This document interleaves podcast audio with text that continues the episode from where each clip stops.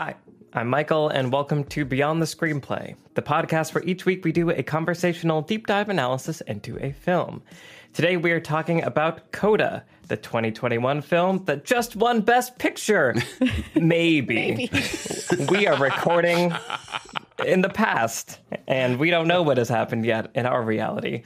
Um, uh, but yes, the 2021 film written and directed by Siân Heder, based on the French film uh, named the following. Brian will pronounce it for Uh, me. La Famille Bellier, which is a very terrible pronunciation. the Family Bellier. That's why we had you do it. Spot on. I'm joined by the Beyond the Screenplay team, Trisha Rand, Hello, everyone. Brian Bittner, hello, hello. and Alex Calleros. Hi. Uh, okay, so we're talking about Coda, and I want to start with where we all first saw it. And by far, Trisha, you have the probably only interesting story because you saw this at Sundance. Tell us about your first experience watching Coda. Yes, so I was fortunate enough to be able to virtually attend Sundance in January of 2021. And, you know, it was so I had gone in person to Sundance in 2020, um, which some people think was one of the earliest super spreader events in the United States of COVID. I was right both. there. Hey, wasn't it great, Alex? yeah. Um, and so then, you know, for the past couple of years since then, uh, Sundance has basically moved to a virtual platform that a lot of film festivals have done. Um, and in 2021, I had, you know, a lot of like, is it going to be the same? Are there going to be good movies? Did anyone make movies in 2020? Mm. You know, 2020 was such a like just wild year, I think, for everybody. And it was a smaller crop of movies, but Coda was one of the first that I saw.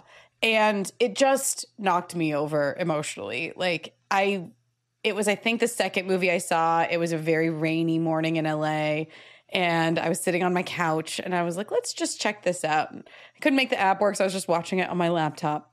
And it's just such a sweet movie. And for being essentially, you know, like a, a small movie, a coming of age story, it feels so grounded and truthful and raw and at the same time so sweet and lovely. Like it's never saccharine. It has this like sort of reality to it that makes it feel like really present.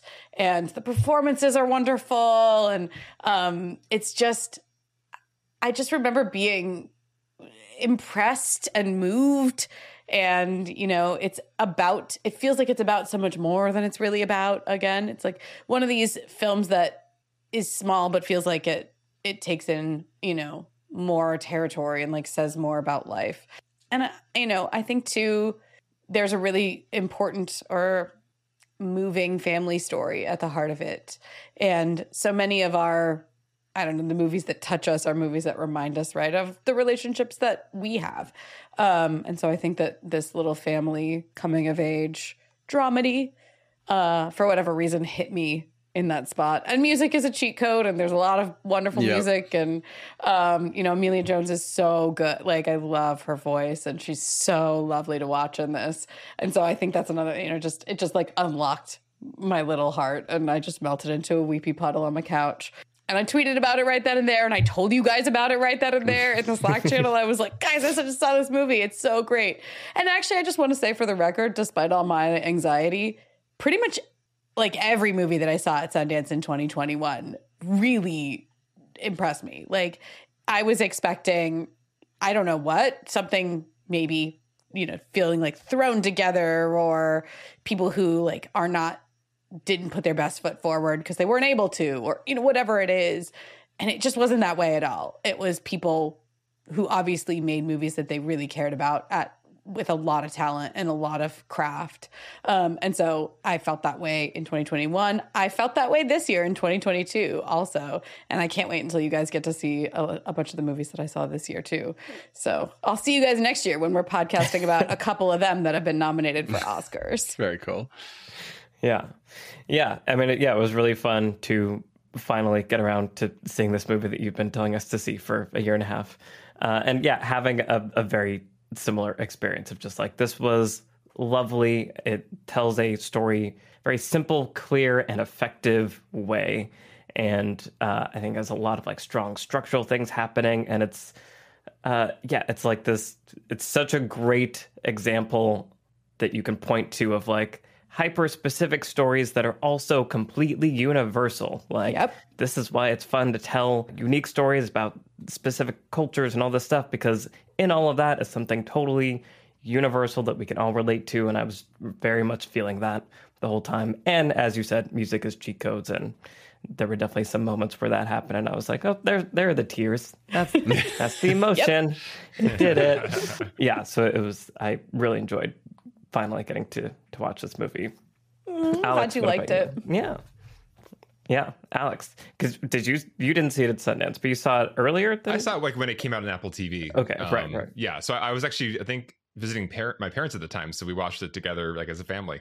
Um, and it was it was lovely. It was a perfect you know watching with parents movie, and and you know the thing that really struck me about it was it was one of those revelatory moments of wow I've never seen a full movie in which I'm really immersed in what it feels like to be in a deaf family and and like just the honesty of it and all the little funny things and all the little like you know really difficult things. I, think it was really nice to just be immersed in that world which i had i had never had access to of just all the things that come with being the child of deaf parents. Um and so i think that was just yeah whenever i see a movie that allows me to have entry into a world i've never had access to it's it's really wonderful. And and to, and to see it done you know right where it's like this is you know, these are deaf actors. This is you know, a writer director who truly understands this experience.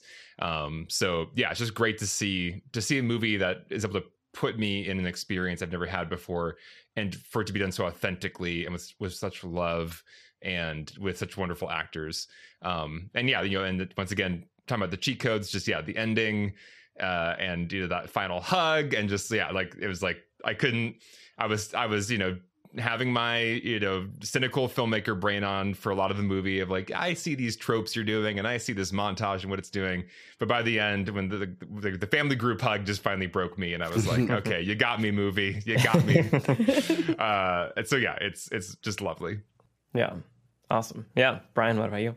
Uh, yeah, this this movie has reduced me to a puddle twice now, um, and far long before the ending.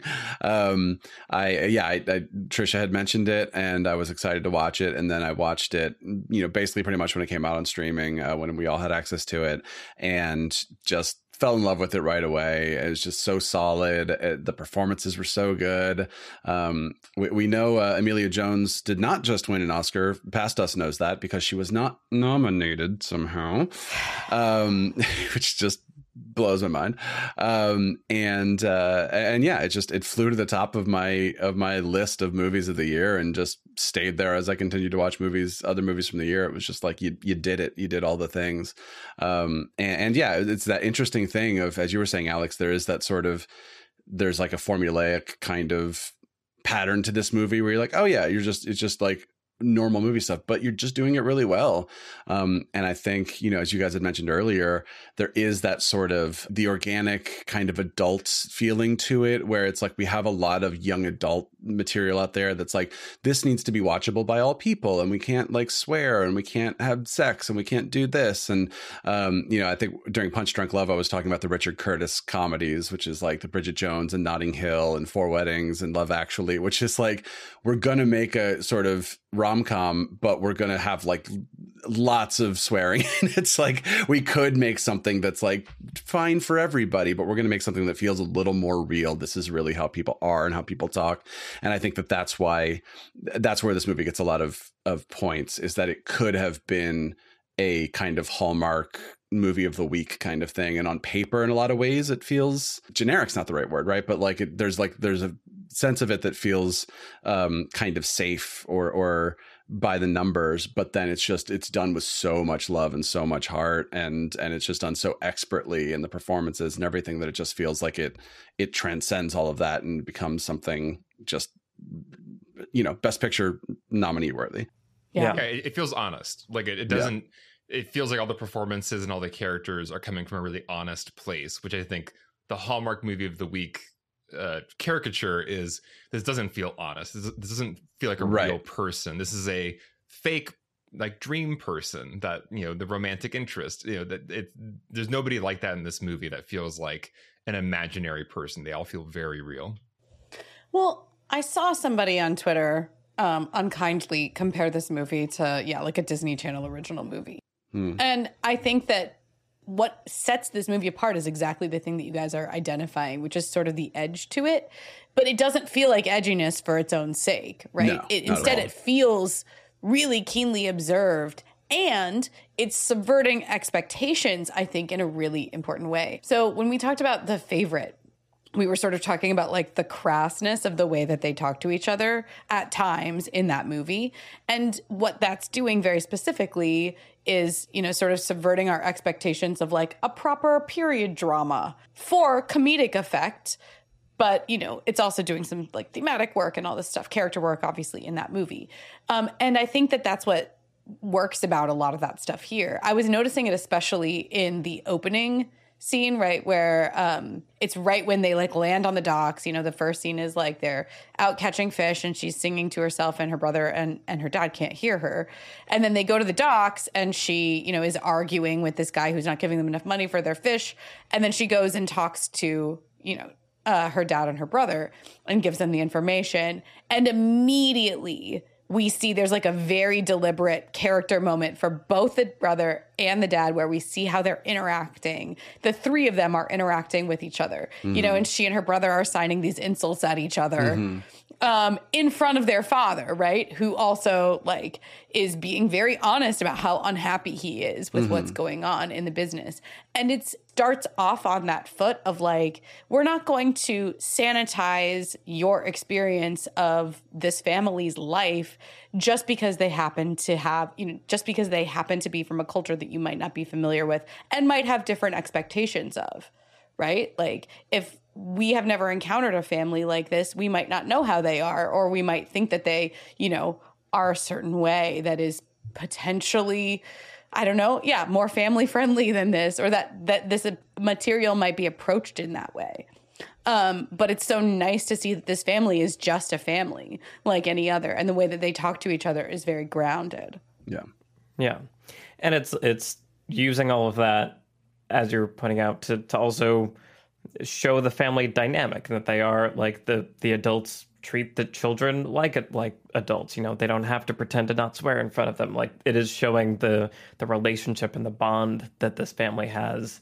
And so it's yeah it's doing character work um, on top of all that. And and i feel like it what i was struck by is the the character motivations all feel very uh, earned and believable. I think that's you know again comparing to this, you know, yeah, as you said, Alex, the caricature of like a Hallmark movie, whatever that is supposed to mean. But I feel like the yeah the bad version of this could be of any movie is when things are happening. You know the beats that is supposed to happen on a certain page, and so it just does, but it doesn't feel earned or organic and natural. There's Right. like a cause and effect, and in fact the I feel like it's so good that the one moment that doesn't work like sticks out to me, which is when she's like late for uh, the practice with her teacher, and they're going to shoot the interview, and it's like, just call the teacher and th- let him know this is a like particular the most day. important thing like your Right. family Right. needs you for is happening this one day yeah Right. But I feel like that's a moment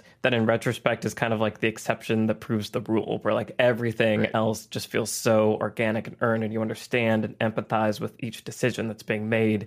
And so by the end you're just totally wrapped up in in the goings on of all these people and this world. And yeah, as you said, Trisha, this this world feels very lived in and like well realized. Like by the end, it does feel like I have the full texture of this place, despite it being a quote unquote like small story, which is very Yeah. impressive.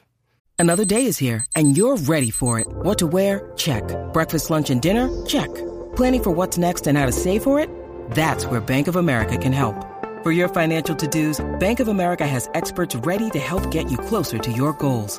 Get started at one of our local financial centers or 24-7 in our mobile banking app. Find a location near you at bankofamerica.com slash talk to us. What would you like the power to do? Mobile banking requires downloading the app and is only available for select devices. Message and data rates may apply. Bank of America and a member FDIC. And you know, you mentioned the family, uh, like, and the these very well drawn characters. Where I think a lesser version of this movie, the family would just be this like three headed conflict beast, right? Yeah. Who's just like we are. We all have the same opinion about what you're doing, and we're all against it, and we all feel this one way. Um, but that's not the case is, is they all have you know they, they all they all feel like very individual characters but they also have their own motivations, as you were saying, and they all have their own relationships with Ruby um, and have sort of different opinions about what she wants from you know from her life and and how much she should or shouldn't be working with the family on the boat. And you know, I love I love the brother character just because like even though there is tension there, like his reason for sort of being angry with her is just a completely different reason than the family, you know, and and I think like that helps make it feel very like a really organic uh character web as opposed to again the hallmark version of this movie would just do go the easy route.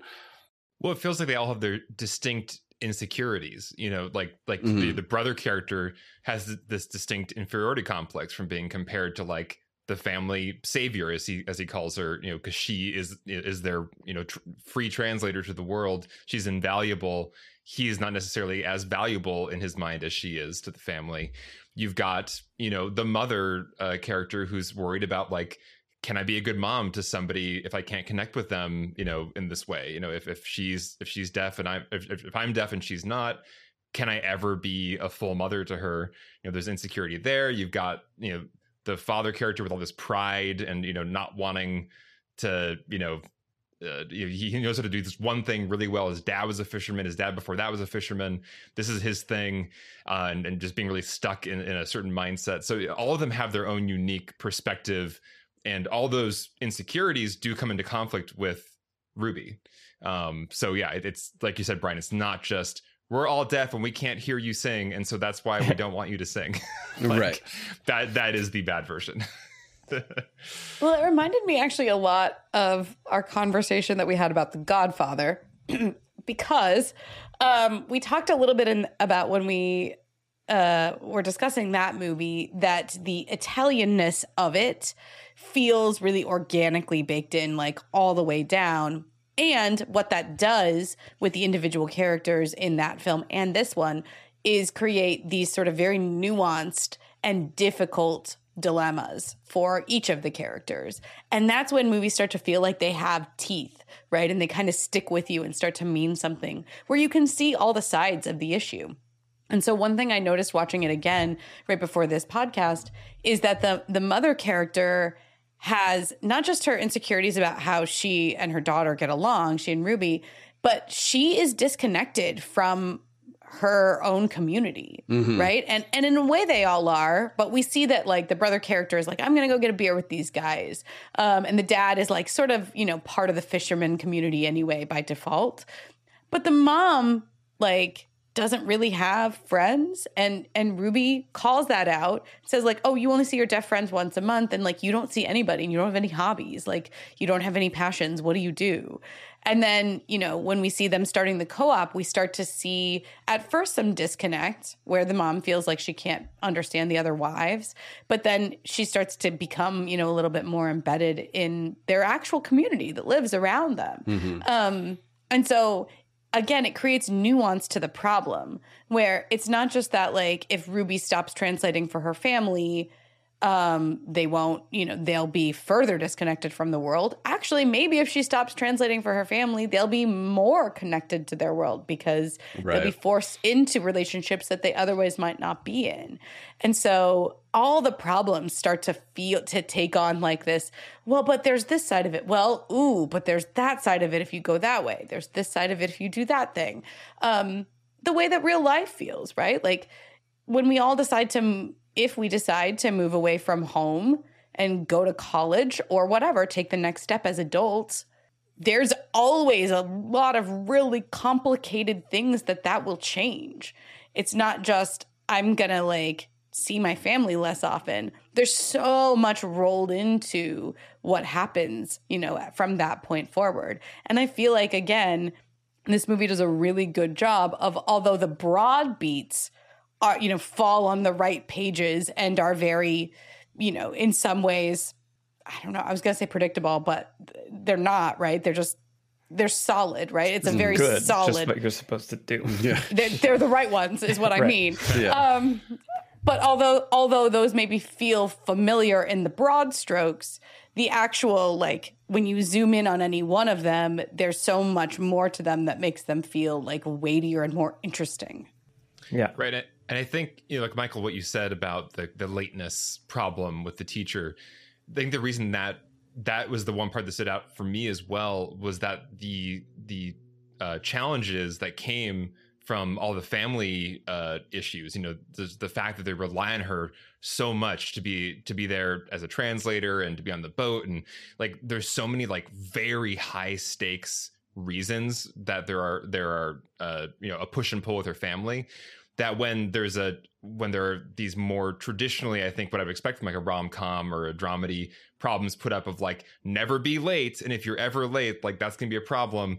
That's where i'm like well yeah like you said maybe if she just explained to him very clearly here is my exact situation. Can we find a solution for this? Like that actually is a maybe surmountable problem whereas the things with her family are not easily solved. Right. those are those are challenges that like i don't know how they're going to resolve them.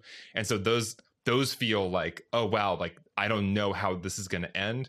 And then the stuff that feels more yeah traditional like by the numbers dramedy is like well we need some extra you know uh conflict here in this subplot so we're going to make it a real big problem if she's late and she's always late and they never talk about it. Um yeah, it's a beautiful midpoint sort of decision to have the family kind of start their own business um, because because it does both things. It makes you go, "Oh, yay, good for you, progress, awesome."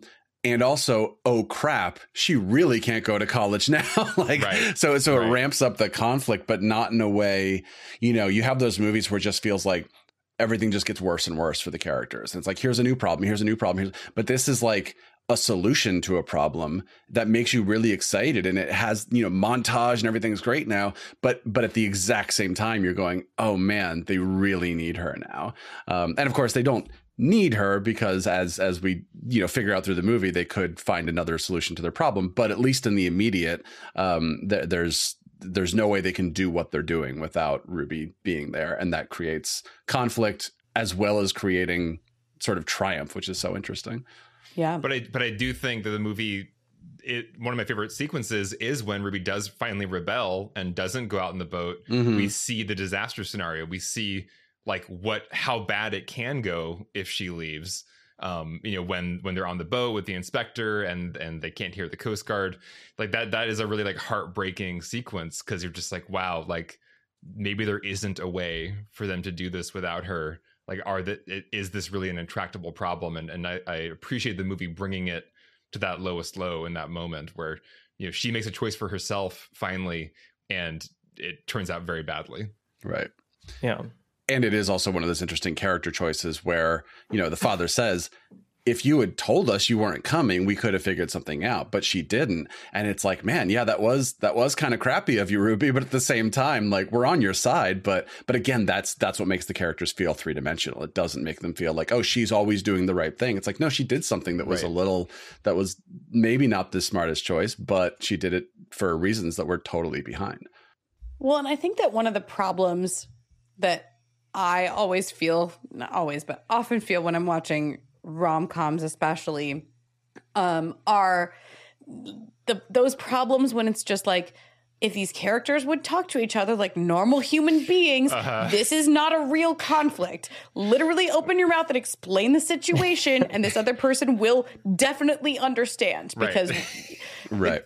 but what I really appreciate about this movie is the character of Ruby and mm. how clearly we understand her from very early on and how difficult it is for her to speak her mind, be herself, like speak up about anything to her family ever, right? Like in so many ways, even though she, you know, is like insulting her brother and like back talking her mom about like Tinder at the dinner table.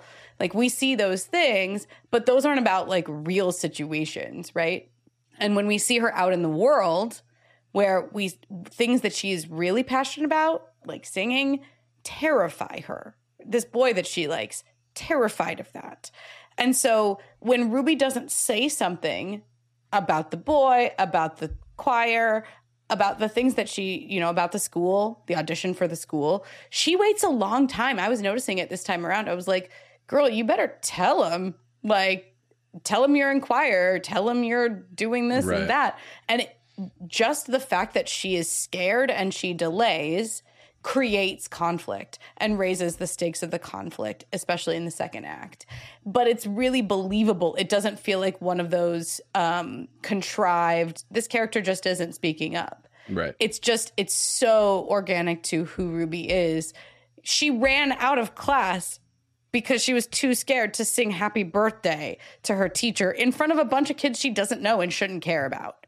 But that in itself makes her believable when she doesn't talk about choir to her family. She's mm-hmm. scared of it, right? It's something she really cares about. And so from that point on, it's just like none of that feels like the movie's the script is doing work, like straining to do the work of like that this is why the characters can't have a conversation. It's because of who Ruby is. Well, it's interesting because I think the first time I watched the movie, when she ran out of class, I was like, that feels like kind of a movie ish thing for her to suddenly, you know, just bolt in this really dramatic way. But then once you see more of the movie and she explains in conversation, my whole life I've essentially been gawked at and laughed at being next to my family translating for them not not speaking like you know like a normal kid because i'm only around my family until you know, i entered grade school. So she i mean from birth she's been kind of looked at strangely by her community and treated as like kind of a freak. And so once you understand that then all of her behavior makes sense of like wow like your whole life you have felt like kind of ostracized because of your attachment to your family who you love but also part of you's got to be really resentful because your attachment to them has resulted in your social isolation so i think yeah once once you understand her full character from you know seeing more of the film then her behavior in the beginning which to me felt a little bit like too much makes perfect sense and, and is not too much and is totally motivated Yeah. Well, and they do such a good job, kind of as you're putting out here, Trish, of uh, using contrast in her behavior to like underscore these things, right? Because you see her with a bunch of fishermen getting in people's face and being like, "No, this is how much that should cost, dude." Like, like she has no problem, you know, uh, going out there and you know getting what she needs and being confrontational in that context, which to me is, you know, like I would be terrified of that. I'm afraid of talking to people. Uh, so she has no problem with that. But then when you see the things that she is afraid of, it's like, oh, well, if you're not afraid of this, but you're afraid of that, like that's underscoring like how important these things are. And I think, yeah, that the the flaws, the nuance that we're talking about, you know, I think the the problem that can happen again in rom-coms and and lesser dramedies is like when you don't have those flaws it's harder for us to see ourselves in people. Like mm. when a family is like too just clean and happy or just one dimensional this or one dimensional that it doesn't we can't connect to it and identify with you know that kind of perfection whether it's you know they're good people or bad people. When it's monolithic it doesn't feel real and there's no way to like identify with that uh, so yeah i feel like all of that adds up and that that because of this intractable problem that like you were saying alex i had no idea how are they going to resolve this? Like what is the ultimate choice going to be? That also the reason this movie by the end feels epic i think is because the story world changes. Like all the Right. characters have arcs and make new decisions. And by the end, she's not just made choices for her and it's not just the family, but the whole community from which she has come from has changed.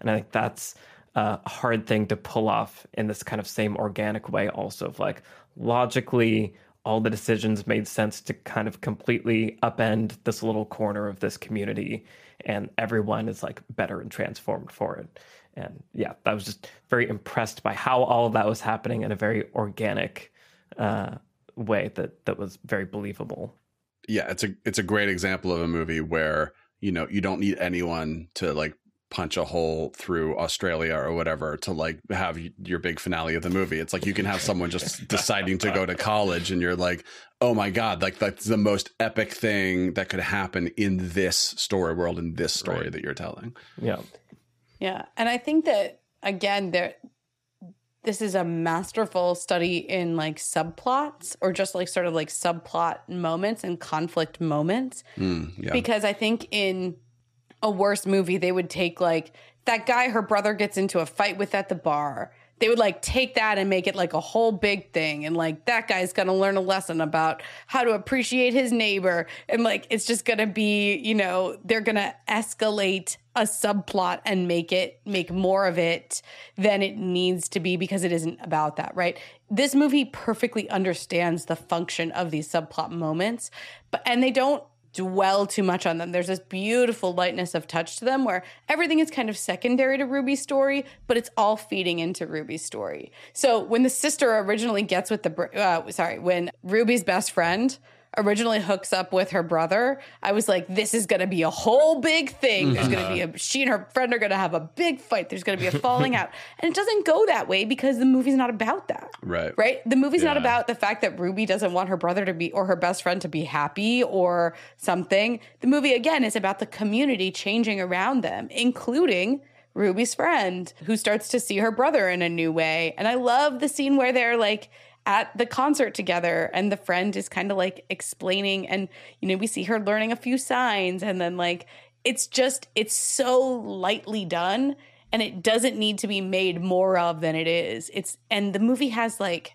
I don't know, it feels like dozens of these like little story threads that then come together in the finale. Yeah, the the one line that really that really um drives that home for me is when Bernardo uh says, you know, he says, I have a whole other life that has nothing to do with you. And he and he just like gestures to some toys behind him. And it's like, oh wow, that's like environmental storytelling telling us there are other characters in this guy's life that we've never even seen. And we see them for a scene at the end but like they're just there, you know, because like as you said, th- the characters have more going on, you know, on a again, the bad version of this movie is the characters are just whoever they need to be for the movie. But in order to make your your scenes and your character web and all that kind of stuff feel three dimensional, you can give them that those distant hills, that stuff on the horizon, that um that it's like we don't need to know you know anything about his home life or anything like that. You could do that. You could explore that but that's not what this movie is about. So we are going to indicate that there is a home life and he's even going to mention it. He's like i've got this whole life but it has nothing to do with you. It's almost like saying that to the audience right? Like like i've got a story too but that's not the story we're telling here. Yeah, someone recently asked me um, on Twitter, I think it was, like, what makes characters dimensional? yeah. And the answer is this movie. Right, Like, right. do they have textual motivations? Do they have any sort of like, yeah, texture to them or like, I don't know, do they occupy space in the world? right, right? Like, and a lot of that is environmental storytelling, but uh, it's probably noted in the script, right? Like, Oh, yeah. and I think we do see his daughter earlier, actually, during one lesson, Mm. and it's like a tiny moment in a montage, but it's like we see her, she's right there, right but that's what dimensionality is, right? Yeah. Like he's, you know, it's not just him saying like they made my latte with disgusting nut milk and now I'm mad. right That's characterization in the text. But three dimensionality, like dimensionality in a character is every single supporting character in this. Yeah. And also, you know, his character becomes so dimensional because it's like he's one of those characters the first scene you're like oh this is the cartoon character. This is the comic relief. Right. like i'm going to be doing these like snappy one liners and then he ends up becoming an incredibly you know real feeling and emotional character you know the the the scene where she, he said asks her to describe how how it feels when she sings and she doesn't do it with Mm. words. She does it with signs and everything. Ugh, that was you know that was when the the floodgates started open for me. Um, but but then you know by the end it's like even though he doesn't stop being as much of a sort of caricature as he is it doesn't matter because we have seen that that you know there are real i've i've had those drama teachers and those music Yep. teachers you know all they have. are Yeah. they are real people they're not just one note you know uh, comedy routines for their entire life they are they they can be a little dramatic they can be a little out there but they are real three-dimensional people that have lives and families and hopes and dreams and etc Yeah. Yeah. Well, we get to know like like he has a, a desire and there are stakes. Like there's something that he is sacrificing to pursue this desire with her. Like I feel like by the end, all that is really well rendered where we understand he went to this music school. He's a teacher because he's good at teaching. He believes in mm-hmm. this thing that he's doing and he wants to be good at it.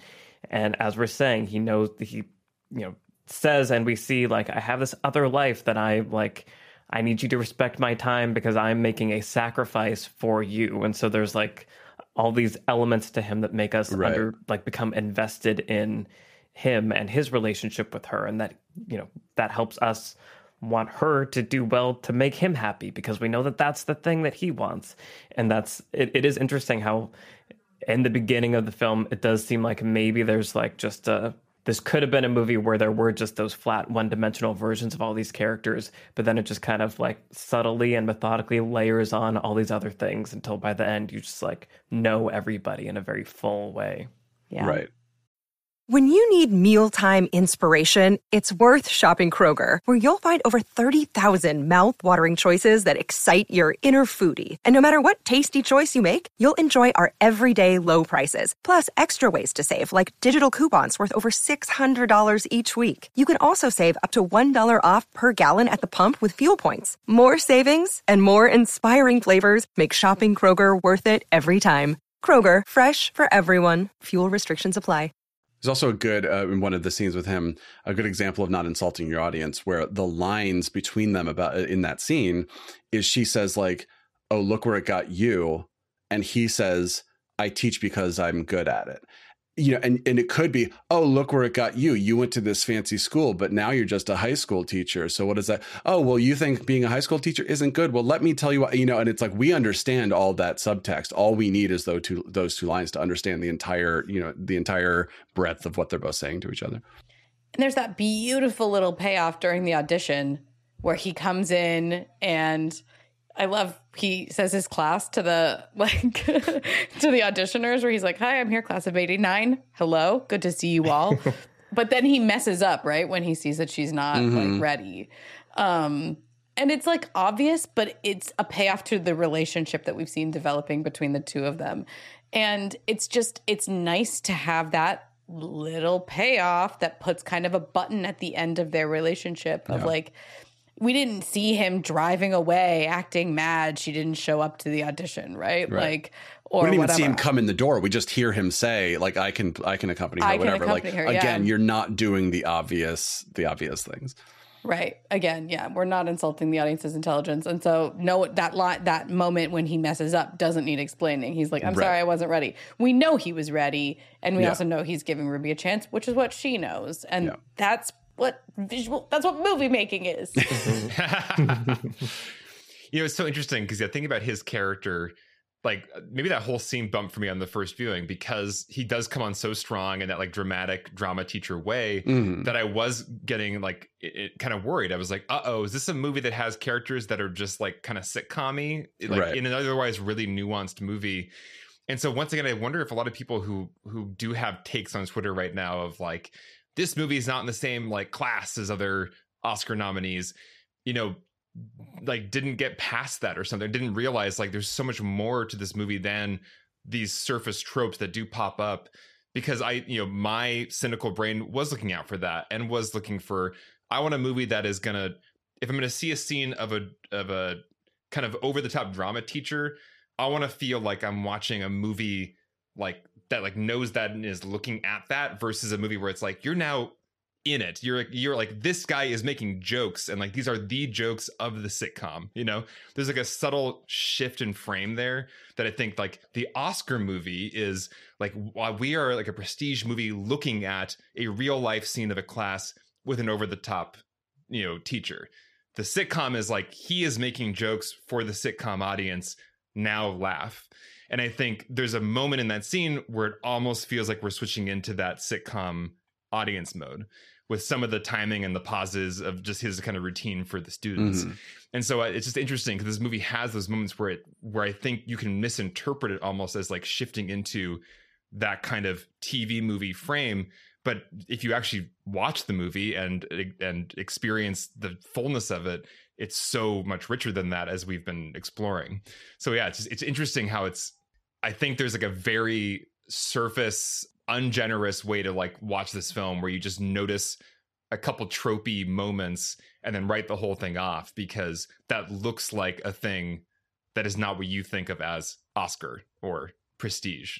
But like textually and on screen and throughout the movie, everything's three dimensional, everything has stakes, everything you know, it's a full world Yeah. that's drawn so lovingly and so beautifully. Um, so it, there's a disservice to the movie to kind of just see that surface layer and say, oh, it's it's kind of colorful. It's shot fairly traditionally. That means it is not deserving of accolades. You know, it doesn't look artsy. It doesn't look like what I think of as prestige. Yeah, like to me, that's as offensive as like looking at the many bad movies that there are that have great cinematography and then being like, Right. oh my God, it's visionary. This is amazing. And it's Right. like, this is an awful movie. Like, yes, it's pretty, but like, there's no substance here. And like, Right. this movie dares to be earnest and not cynical. and Right. I don't. Like modern audiences may not know how to deal with that because we don't have a lot of movies Right. that like really try to earnestly tell a story and generate emotion and like are yeah i think there is and probably you know for these reasons that we're discussing a fear of being too yeah earnest when doing something when when making a comedy when making a joke like we have to like even our in our superheroes the joke has to be like oh that's so funny that that person thought that was funny or like there's always a little bit of distance It's gotta be happening. Yeah. Yeah. yeah It's a joke about the IP itself. like, you know, so- or just yeah like i think th- there's no room for just earnest genuine joy in movies without there having to be a little bit of like but it's okay because we're aware and we're going to put it in a box over there don't worry you're you're not going to feel this for too long everybody uh, and i think that that's what is like refreshing about a movie like this is that it's like oh it's just just telling a story it reminded me a little bit of like up in the air because we just talked about up in the air of like oh remember A when they just just being a movie. when they just made Yeah. movies Ah, Yeah. Yeah. what a time just a story about a character. Yeah. Yeah, and that's something I was really thinking about this time around, which is just that like sweetness and like love for some reason are really out of fashion and that the as a reminder this movie like was bought at Sundance. It was like truly made independently. Mm. Was I mean it is a remake, but it was truly made independently and was purchased for a lot of money by Apple TV Plus and they distributed this, but they did not develop it. This was like, you know, a a, a labor of love by the people who made it and I think that that's really evident and that that's also at the heart of the story, right? Like I think the edgier, like maybe more Oscar-y version of this is just tragic, right? And like Right. the family, the family can't break out of their ways and modes, and like they like forbid her to go to college, and she just like dies on a fishing boat. like, and I don't want that. That's movie. an like, Oscar movie. Yeah. Um, and I don't want that movie. Like, I want the movie where her dad is so desperate to hear what she was singing about that he like puts his hands on her face and on her neck and throat so he can feel the vibrations trying and like stares into her face because he wants to understand so much. Like i i don't know why that kind of impulse like showing that kind of love on screen is so out of fashion for some reason. Um and it's just so endearing when those moments pop up in this movie. And i think like we don't have to get into the oscar race but we can. But when you look at the other films that this is being weighed against in this year's Oscar race, there's a lot of cynicism and a lot of just like, well, uh, here's the meteor to end everything. Isn't Yeah. it funny slash tragic and terrible, but kind of funny anyway? Everything's meaningless. And Ble- bleakness is in Oh, fashion. Yeah. Right. Yeah, it Yeah. really is. And I like I get that, you know. Um, we live in unprecedented and often horrifying times. um, but that's why I like movies like Coda. Yeah. Yeah. Well, I mean, that's an interesting. This is a whole other conversation we won't get into, but you know, I it's funny to talk to people where it's like, what do you, what kind of music do you want to listen to when you're feeling really sad? And some people want to listen to really happy music, and some people want to listen to really sad music. You know, because it's like I want, I want a warm blanket of the way I'm feeling wrapped around me, and other people like I want to forget about what I'm feeling, help me change my mood.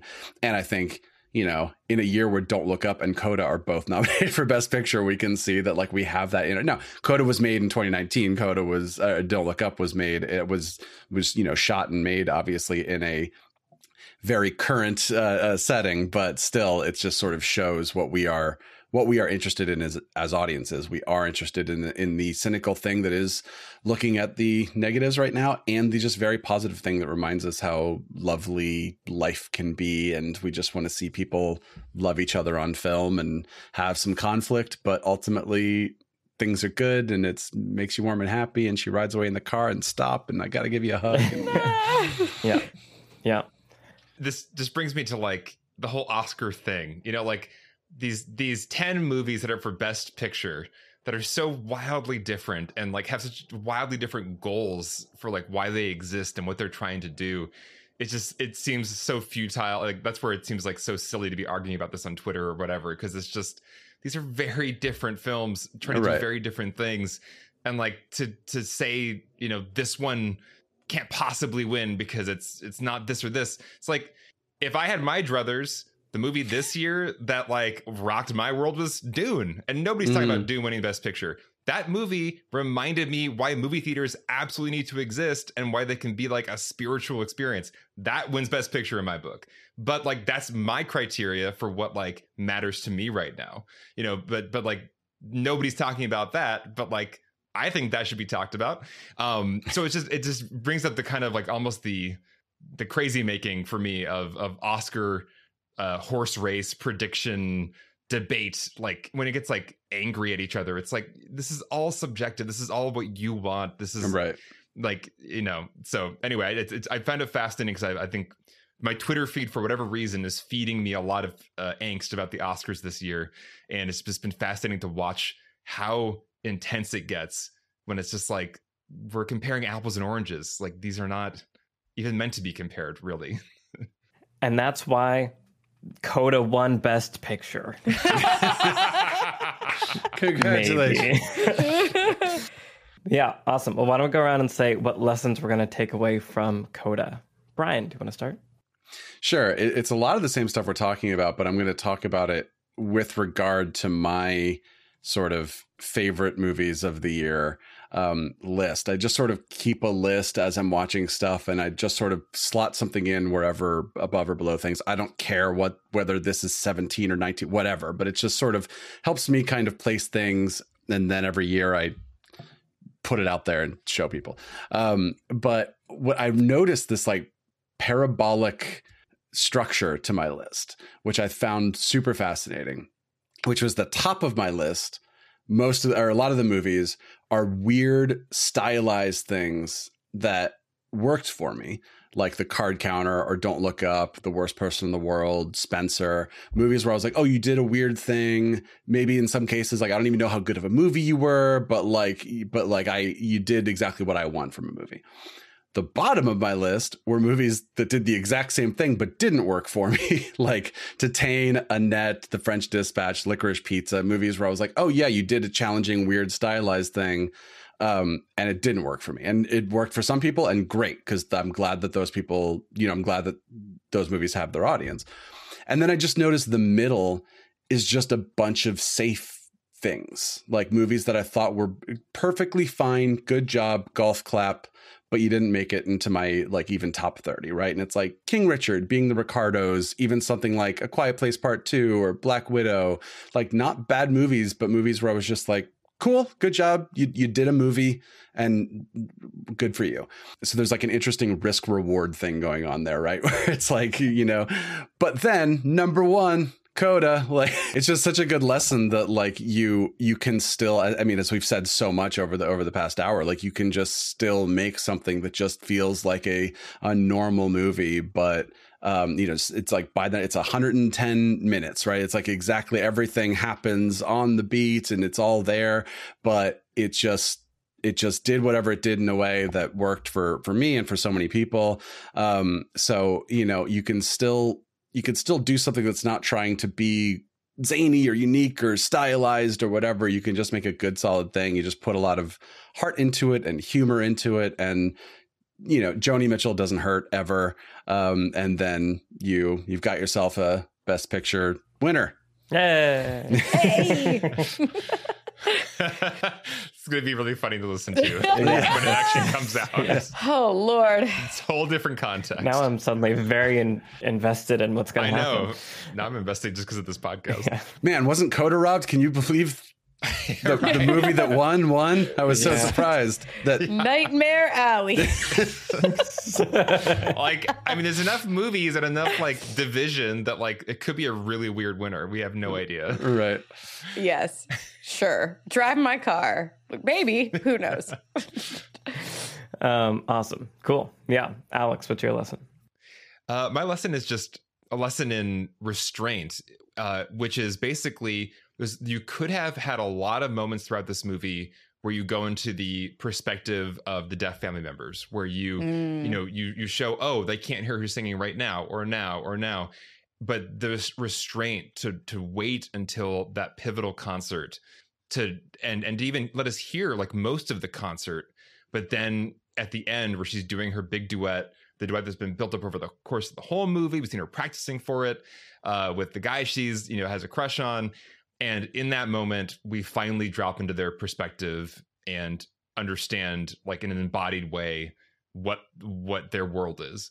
And I think it's just such a such a good lesson to if you're if you have that tool in your toolbox, if you have you know this ability to to imp- impact us that way and put us in a character's headspace wait until the right moment and i think that was the right moment and it it functions to like give you kind of a gut punch of just this is the moment where you want you know as a parent to be fully with your child like experiencing what they're experiencing and you there you cannot you know Yeah. just physically cannot um and then it makes once again the the amazing scene with her dad on the back of the truck that Mhm. much more powerful because you just experienced like what he's missing and what he desperately wants to to have access to.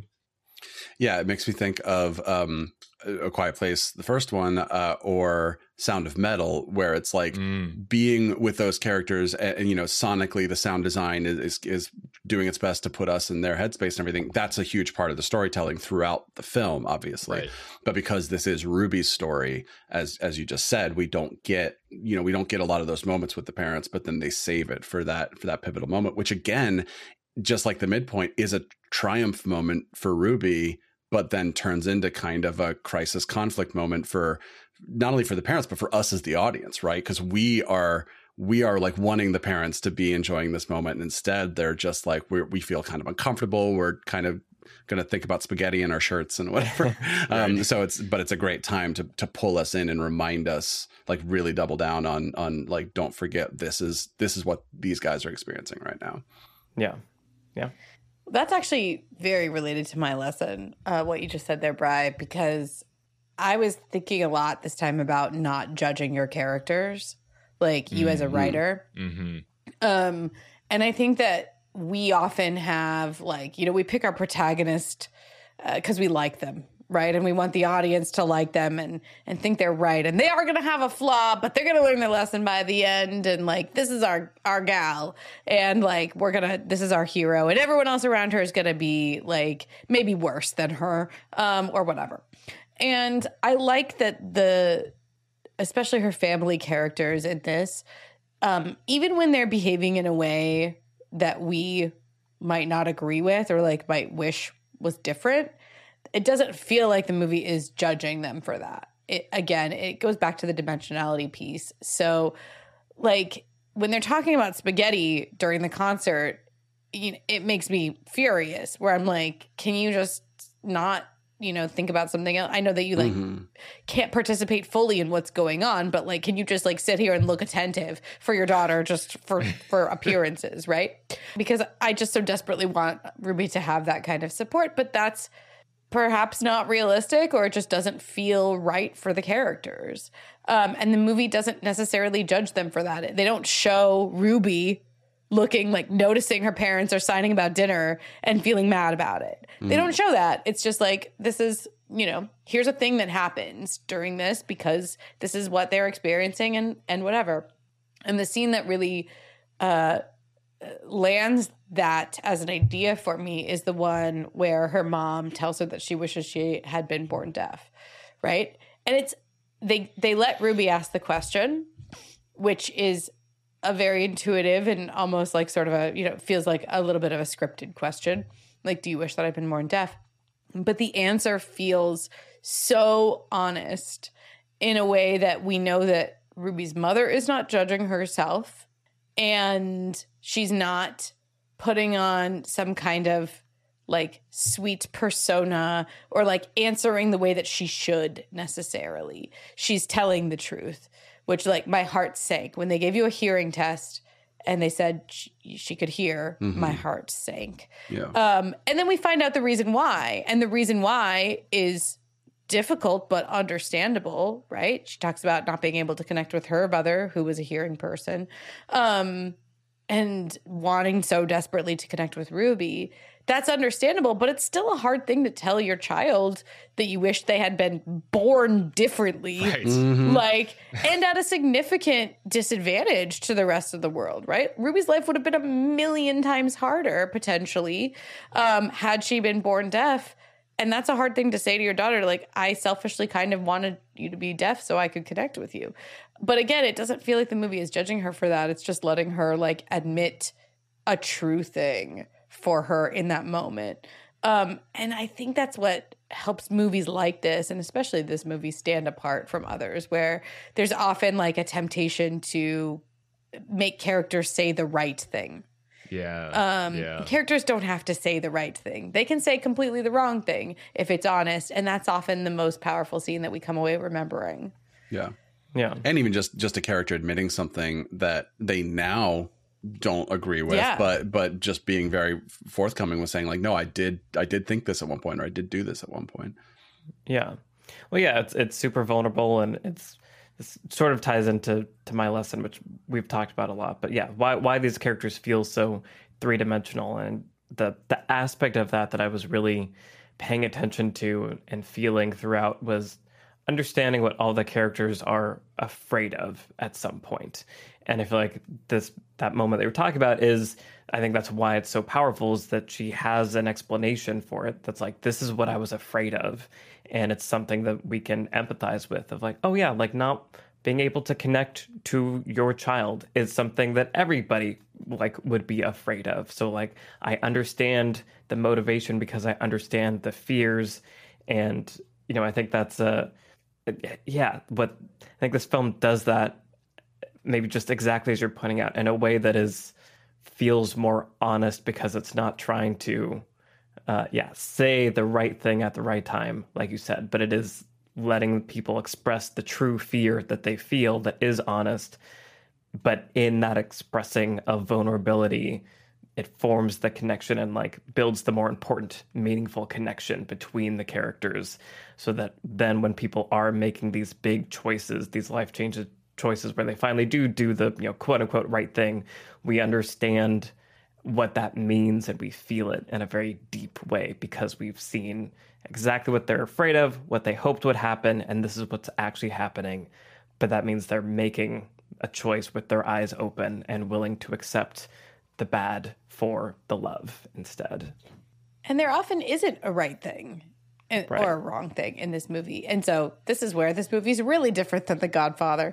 But like, you know, the scene where she and her brother kind of have it out, right? Where he talks about like, uh, you know, I'm here the whole time and like I'm I can read lips and like I can be useful and just because I'm not hearing no one gives me a chance, right? And there isn't a right. Like I love in that scene where it, could be a confrontation where Ruby's perfectly in the right and her brother's perfectly in the wrong or vice versa. And I feel like we've seen those scenes many times before. But the fact that there's just kind of like not a right thing. Her brother wants her to go. We also want that. The mm-hmm. reason he wants it is not the reason Ruby wants it, right? So it's like, it, again, it creates this like, I don't know how to feel about this. There's a lot going on that I, I need to hold in this scene. And that's why we think about it over and over again. And just you know, I think one more nail in the coffin of the Hallmark movie argument is like you wouldn't have had a scene with her and her mom where her mom tells her that really almost brutally honest truth. It would Right. have been a scene of like, no, of course, I loved you no matter how you were, and like Yeah. everything was fine when you were born, and like you were perfect. You know, like that. That is what we cringe at because it doesn't feel honest. It feels like a one dimensional. Now it is time for the mother daughter reconciliation scene, and she will say the correct thing as the mother, and they will hug, and it will feel like not real life. And this movie is not that. Everybody on Twitter. just, just don't go on Twitter. I haven't been on Twitter that much. Yeah, guys. that's, It's that's pretty the problem great. is I've been scrolling Twitter and seeing all this. Right. I'm sure there are people who don't use Twitter who have bad thoughts, but I just don't see them. Yeah, awesome, cool. Uh, what have you guys been watching recently? Brian, what have you been watching recently? Uh, so our our good friend Sean Eastridge of the Missing Frames podcast had me on again, um, and as the first round with the four of us was showing us a movie we had never seen, and the second round was us showing him a movie uh, he had never seen. This time he we're doing a movie that neither of us have seen, uh, which is really fun. It was really fun to like, come up with something. Um, so we were both looking at like best movies of all time lists, like what are the big like what are what's a blind spot we both have and we uh, neither of us had seen Harakiri, which is a samurai film from 1962 directed by Masaki Kobayashi, but we had both seen a ton of Kurosawa. Uh, and Harakiri is from the same era. It's written by the writer of several Kurosawa movies. It stars Tatsuya Nakadai, who's one of Kurosawa's go-to guys, basically his his number one guy after uh, Toshiro Mifune. Um, and so it was kind of the perfect thing for both of us to go in and and like see a movie we'd never seen and had never seen anything by the same director, but still know enough about the era and the other movies that were being made around it to really have kind of a sense of what we were getting into. Uh, and we had a blast watching it. Um, and I encourage you, you know, if you if you don't know what the movie is either, because we didn't we didn't look up the plot or anything, so I encourage you to watch the listen to the first half of the episode. Hear us guess what the movie might be about, um, and then pause, watch the movie, and then come back and and listen to the rest of the episode after we've all seen it. Trisha, when you did AI, which I had seen a couple times, but in the middle of the episode, I was like, I want to go watch AI right now, and then I did, and then came back to listen to the second half.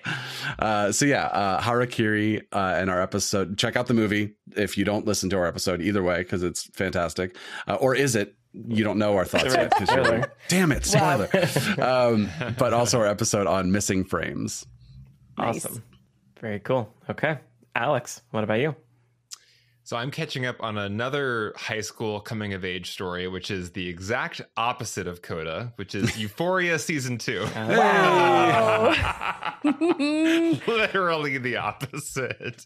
Speaking of the opposite It's- of Coda, I, I felt like Coda was like Whiplash's like nicer little sister. when Oh, I was yeah. watching the Totally, first time. totally. Yeah, It's like, look at this supportive music teacher. yeah. Anyway, Euphoria. I mean, if you watch the show, you've probably, probably already seen season two. Uh, I mean, it's trash. It's pulp. It's like excessive. I also can't stop watching it. It's undeniably just like stylish and out of control and crazy and really fun actors. So yeah, I don't know what to even say about it, but uh, it is definitely an experience. And you know, there was behind the scenes drama, and it just you know, it's not. I don't know if it's good, but uh, it you know, it, it's it's very HBO. It's very extra, and it's it's just pure style and pure uh, titillation. So Euphoria season two is all of those things. Nice. wow. cool. Yeah. Okay, Trisha, what have you been watching? Sure. I decided to catch up on the animated films that are nominated for Oscars this year. And I haven't quite seen them all because I, I didn't catch Flee, Brian, um, which I'm very sad about, but I, I haven't yet. I have a few days to go actually before the Yeah. Oscars, so it's on my list. Get there. Um, but the two that I was most excited to check out were Encanto and Mitchells versus the Machines. And I saw both of those and they both really I like they're great. They're great. Like probably most of you have seen them by now, I would hope. And uh, No, because actually, they're I just I just saw a Twitter thread about uh, Mitchell and the Machines, and I got me really interested. To it's a lot it. of fun. Very Oh, like Lego so movie good. energy. Yeah. Yeah. Yeah, so Mitchells vs. the Machines is on your Netflix. Uh, it's a Lord Nice. Miller movie. It's groundbreaking animation. It's just it's so much fun. Um, you know, I it's about a robot apocalypse. It's really all you need to know. And like uh, the teen at the heart of it is like a filmmaker, and she's trying to go to like film school, but uh, on the way there, there's a robot apocalypse led by uh, a phone um, voiced by Olivia Colman. Olivia Oh Colman. my god! Oh my god, this sounds amazing. It's so good. And uh, Olivia Colman and Eric Andre was the, the Yeah. villainous duo you didn't know you needed. Yeah, yeah, yeah. It's wonderful. It's incredible animation. It's goofy. It's like very fast moving. Like the robot apocalypse happens on like page 10 maybe where it's like I've created a robot army. I hope they don't turn evil and they're like we are evil. like Just immediately. month. Yeah, it's great. Um uh, there's just so much to love about it. Uh, and it's also just a sort of celebration of Gen Z and their like filmmaking YouTube ways and the way that they see the world and their like weirdnesses and everything about them. Um, it's beautiful.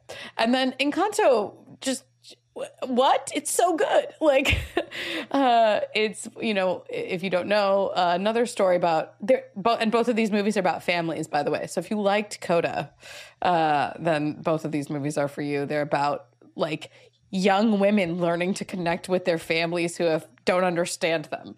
Um and so yeah there's uh, encanto is about like a young woman who comes from a family where everyone has magical powers and she does not and feels left out by that fact. And um it's beautiful. The music is lin manuel miranda. And uh it's it's very i would love to talk to you guys about encanto sometime um because we don't talk about Encanto. oof, there it is How to do it. I know. Look, they don't know. They're That's just smiling. reference. They have frozen Probably. expressions. They They have no either. idea what they're. Yeah. You have no idea what you just said, Brian. Um, do you, Michael? No, I You're haven't. I haven't seen it. I do have close friends that have been telling me to see it for forever because it's I would watch and So, talk about both those movies. Yeah, They're both really great, but the thing that's fascinating to me about Encanto is that it's an old-fashioned kind of musical where like the characters are dancing. Like there's mm-hmm. choreographed dancing for the characters, but it's animated. Hmm. And it's also like the music is undeniably Lin Manuel Miranda, also. And so it feels like it's all happening, I don't know, in like a weird, like we just did a live action musical, but we animated it kind of a way. Um, it's really interesting. I don't know if I can think of another example that's similar to that that wasn't made in like the 90s. Uh, but yeah, t- really fascinating animated race this year. Uh, can't wait to see what picks it up. Lin Manuel Miranda might get his EGOT. He probably already got it, guys. Uh, by the time you hear this, so There's but so he is. we don't know that you know. I know. but if he does if he does win for Dos Oruguitas, which is nominated um, from Encanto this Sunday, he will pick up his EGOT. nice. Trent Reznor's one away. Which one is he missing? Tony, so it's going to be a while. yeah, yeah, yeah. I mean, that could happen. Yeah. um, okay. Well, Spotify listeners, do you want us to do Encanto? That's your question. Let us let us know. Um, Love it. um, yeah, I'm excited. I, th- I think I've been won over. Um, awesome. What have you been watching, Michael?